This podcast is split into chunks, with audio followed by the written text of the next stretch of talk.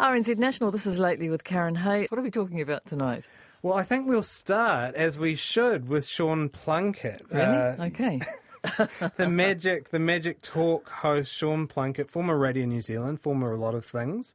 Uh, this week he did something very unusual. As you know, sort of every week, Magic Talks hosts, they sort of scramble desperately for ratings. You know, they've got to take on News Talk ZB, which has this dominant market position, and so they do sort of semi-controversial, outrageous, sometimes uh, ridiculous things to try and draw in listeners, draw in, you know, callers. This week, Sean may have taken it a little bit too far. So on Monday, he tweeted the following. I'll read it out. This is an open invitation to the woman at the centre of the unproven allegations of sexual assault by a young Labour Party staffer, which led to his resignation, and that if the party president to contact me and explain why I shouldn't reveal your identity. If that sounds incredibly confusing to anyone else, that's because it doesn't particularly make sense. I was going to ask you, is that your grammar or his? That's his grammar. I was reading it verbatim. Right. So once people deciphered this and realised that he was what he was doing is threatening to reveal the identity of the Labour Party uh, member who complained of a sexual assault by a staffer.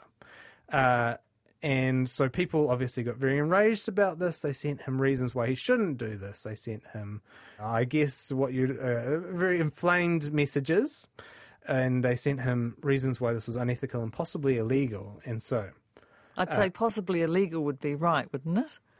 this is the this is the contention. Now it's not Sean's contention, but you know, uh, people that complain of sexual assault are given protections under the law.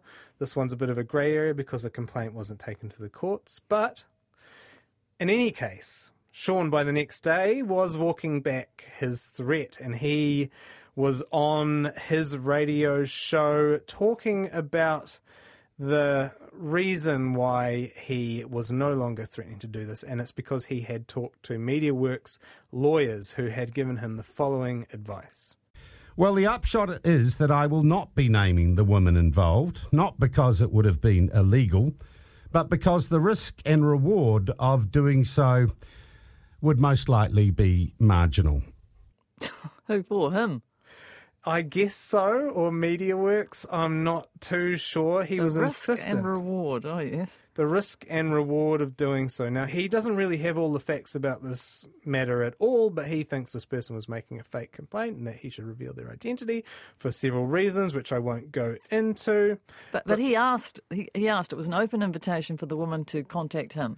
To So- explain why he shouldn't name her, which reads Oh, to explain why he shouldn't name her. which reads a lot like a kind of a blackmail. Yeah, very much so. You have to contact me to say why I shouldn't name you for your with your sexual It, assault complaint. it took me that long to work out what that tweet meant. That's what Thanks, he's Hayden. saying. I'm sorry that it took so long. I shouldn't have read it verbatim. I could I could have summarized it for you. So he was talking to the lawyers, but then he spent the, a lot of his show, There's probably only one lawyer at MediaWorks to be fair, but carry on. Yep. the rest of his show. He he spent a, a full five minute segment of his show talking about the mean tweets that people had sent to him after he made this threat. Someone called Karen sent me one saying you are a truly disgusting piece of shit. But they've just got Pegler Key on K on their pho- on their profile, and they have only been up and running since June 2019, and they've got a whole 31 followers. Um, Kieran, There was five minutes of that. So, I mean, as, the Fairfax journalist Philip uh, Matthews noted, this is a man that has invited uh, feedback, moaning about the feedback that he had received. You, know, the grievances did ease off a little as the show went on, uh, but this is another segment that he had with a caller where he sort of explains a little bit more detail about why he did not reveal this person's identity. And even though you obviously you can't say who this person was, which is obviously Yeah. fair enough and understandable. But Well, um, this goes I- I'd to- like to. I'd like to, but you know, yeah, I've got to work. I've got to keep my job, and I've got to keep. yep. I don't want to cause undue financial stress to my employers. That would be a dumb Yeah. thing to do. Yeah, no, definitely. Yeah, no, that's definitely. Uh, All right. So, Adam, so you so while you're away overseas, you and, and your partner exchange intimate uh, pictures across the phone. Do you have you kept up the tradition, or now that you're back in country, um, you can get the real thing. As you can see, the the the topic gave way to other topics as well. What did Adam answer? He did answer in the affirmative there. I think I've spoken to Adam. No, is that true? There's only a certain amount of people who call Talkback Absolutely. over and over and over again. So this is a huge. It's a it's a big thing on Twitter this week. It, it- but I, I thought it was just a little bit beyond the pale for Sean to threaten this, and I understand that there are pressures involved with his job. But I would say that it was unethical to essentially blackmail this woman. Yes, and what else have you got for us, Hayden? What should we talk we about We can now? talk about something else that happened in the US, where this week the Washington Post newsroom went into revolt. So, I mean, this is the context of this is that um, the NBA legend Kobe Bryant died on Monday. And of course, there's an immediate outpouring of grief from his fans online. You know, there's mourning, there's laments. Uh, the Washington Post political reporter Felicia Sonmez had a different read. So she tweeted out a link to a Daily Beast story about Kobe Bryant's uh, credible a rape accusation against him that was lodged in the early 2000s, but the story was from three years ago and it went into all of the detail about that. So this is quite an inflammatory thing to tweet out in the aftermath of Kobe Bryant's death, and people, of course, got very angry at her. Uh, they threatened her. They revealed her address online, and so she, Felicia, um, she notified her editor Marty Baron at the Washington Post about this, and and uh, director of personnel Tracy Grant, and she just said, "Look, I'm getting a lot of threats," and they responded. She probably thought that they would respond in, uh, you know, in a way that would be sort of protecting her, but they instead responded by saying that she had to delete the tweets. And Marty Baron, the editor, who's a legendary editor, but he sent her a note saying that she was hurting the institution and showing a lack of judgment. But she complied and she deleted the tweet, but then she was suspended uh, anyway for tweeting that. So, did the Washington Post at any time have any story on Kobe Bryant and those allegations, or was this new for their paper? They had stories about Kobe Bryant. I'm not sure that they had recent stories as well reported as the Daily Beasts on uh, the, the, the rape case was well reported, very public at the time. It's 2003 to 2005. It was settled out of court. Yes, well, and wasn't there some apology given to the complainant Yes. by Kobe Bryant? in the end, he, uh, I'll paraphrase here, but he, he said, I believed it was consensual. I've now come to understand that this complainant did not see it that way. I'm sorry. He said all that. He said it out of court. That probably should have been the end of it, but the the the the, the, th- with the Sonmez uh, tweeting out the story, it probably shouldn't have invited repercussions from her organisation. But the fact that it did incensed the newsroom. So there's The, the repercussions and sense the, the, newsroom. the, the repercussions, the suspension, and, and since the newsroom, the, the, the Washington Post Newsroom Guild released a letter signed by 200 journalists, including several Pulitzer winners, Wesley Lowery among them, David Fahrenthold, uh, and they said this action is ridiculous. It should not have been taken. She tweeted out a story that has no factual errors. There's no real reason for this. And uh, they posted this online. It became a huge, um, I guess, intra-media dispute, intra-organizational dispute. The Post's media commentator, Erik Wemple, posted a blog calling the Washington Post's decision to suspend her uh, misguided. So this afternoon, the paper actually put out a statement saying it had investigated and that after conducting this investigation, they realised that Felicia Sonmez hadn't breached its social media policies and she would be reinstated.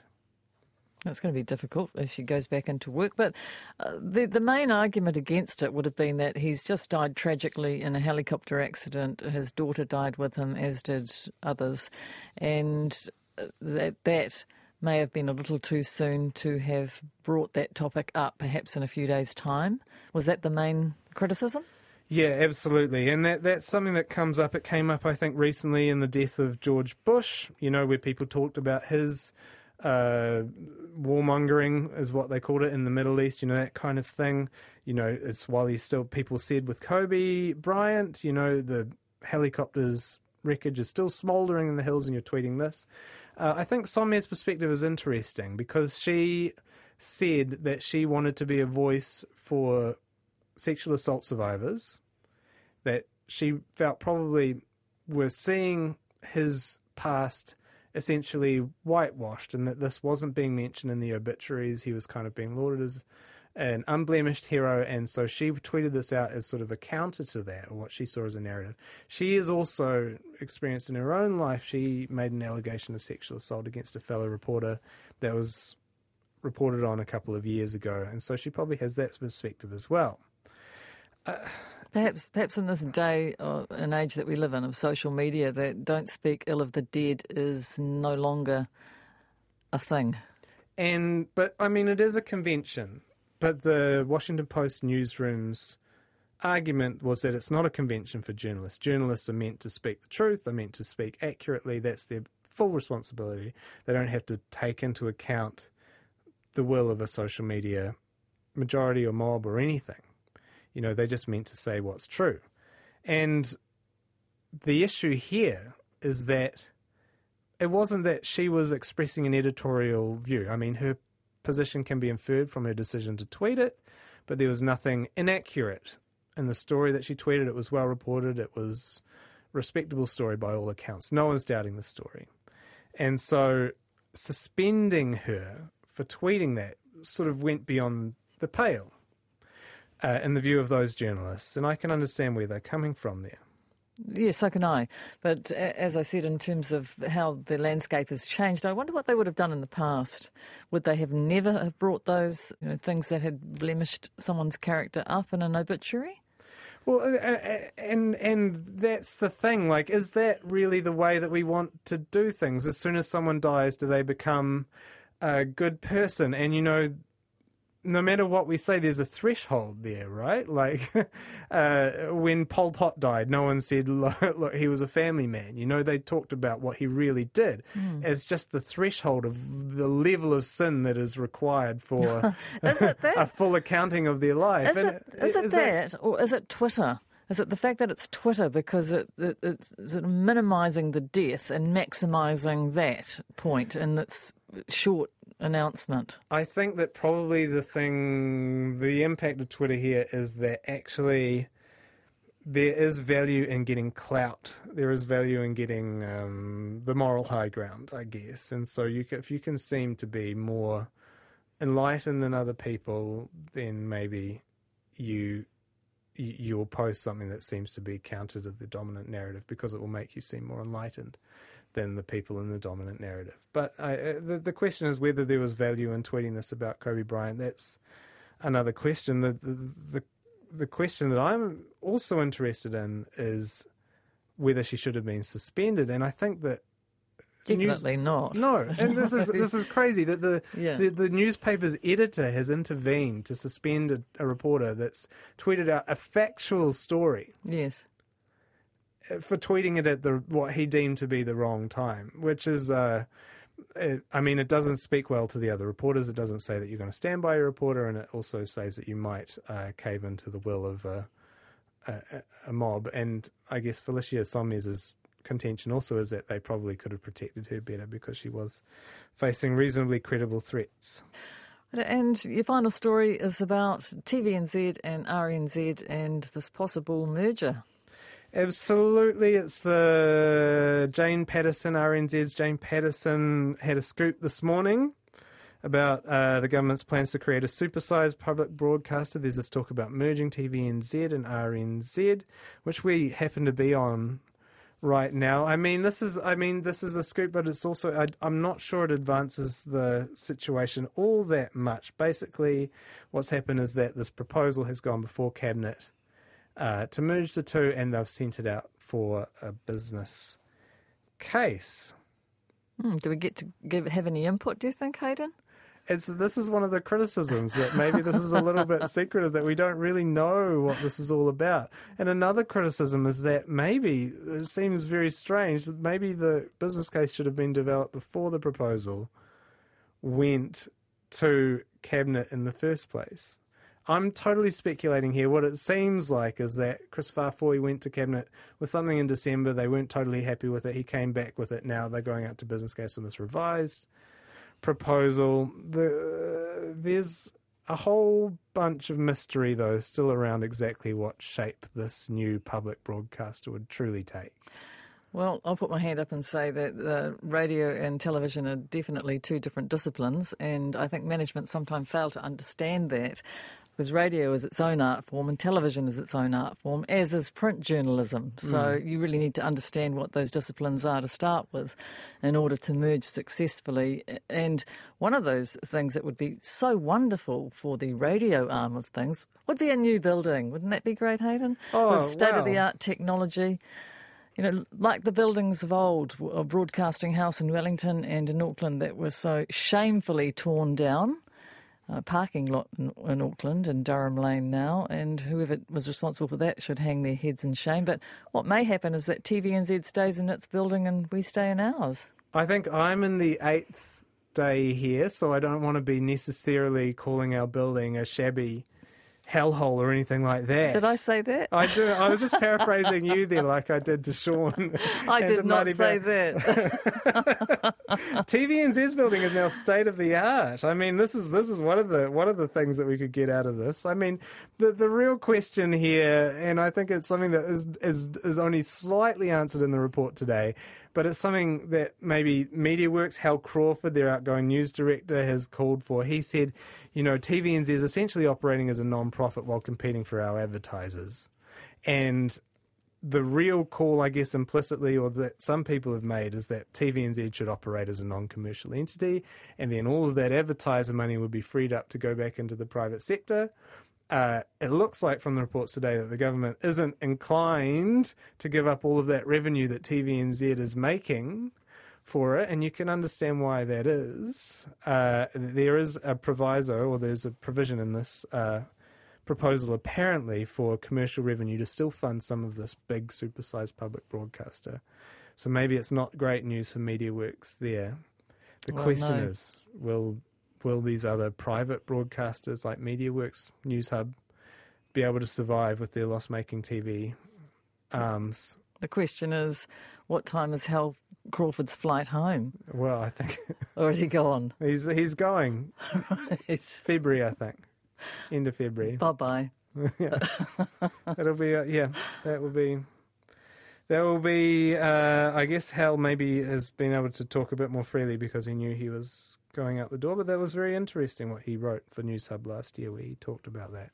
I think it's a great idea personally because it's mm. good financially. It's a wonderful idea financially yes. and facility wise, it's brilliant. It's not to say that you can't successfully have those two disciplines merging. It's just that you've got to know that they are two different disciplines. Yeah. It sounds like you need to be on the consultation team, actually, Karyn. Oh, thanks, Hayden. Nobody's asked. Oh, well, call out. if you're listening to this, Chris, Jacinda, Karyn's available. Very good. All right, well, Hayden, that's you for another week, and we won't see you for two weeks, will we? Two weeks. Two weeks of Colin, it looks like. How's the new job going anyway? It's going okay, I think. I don't know whether I'm failing miserably. Uh, but hopefully not. You can email your feedback to me if you want. Yeah, text us 2101. Is Hayden failing miserably? oh, that sounds like a Sean, a Sean a Plunket question, Hayden. oh, no. I'll only read out the good ones, I Thank promise. Thank you so much. Yeah, let's absolutely skew this news, please. Cheers. Okay, we'll see you in a couple of weeks. Thanks very much.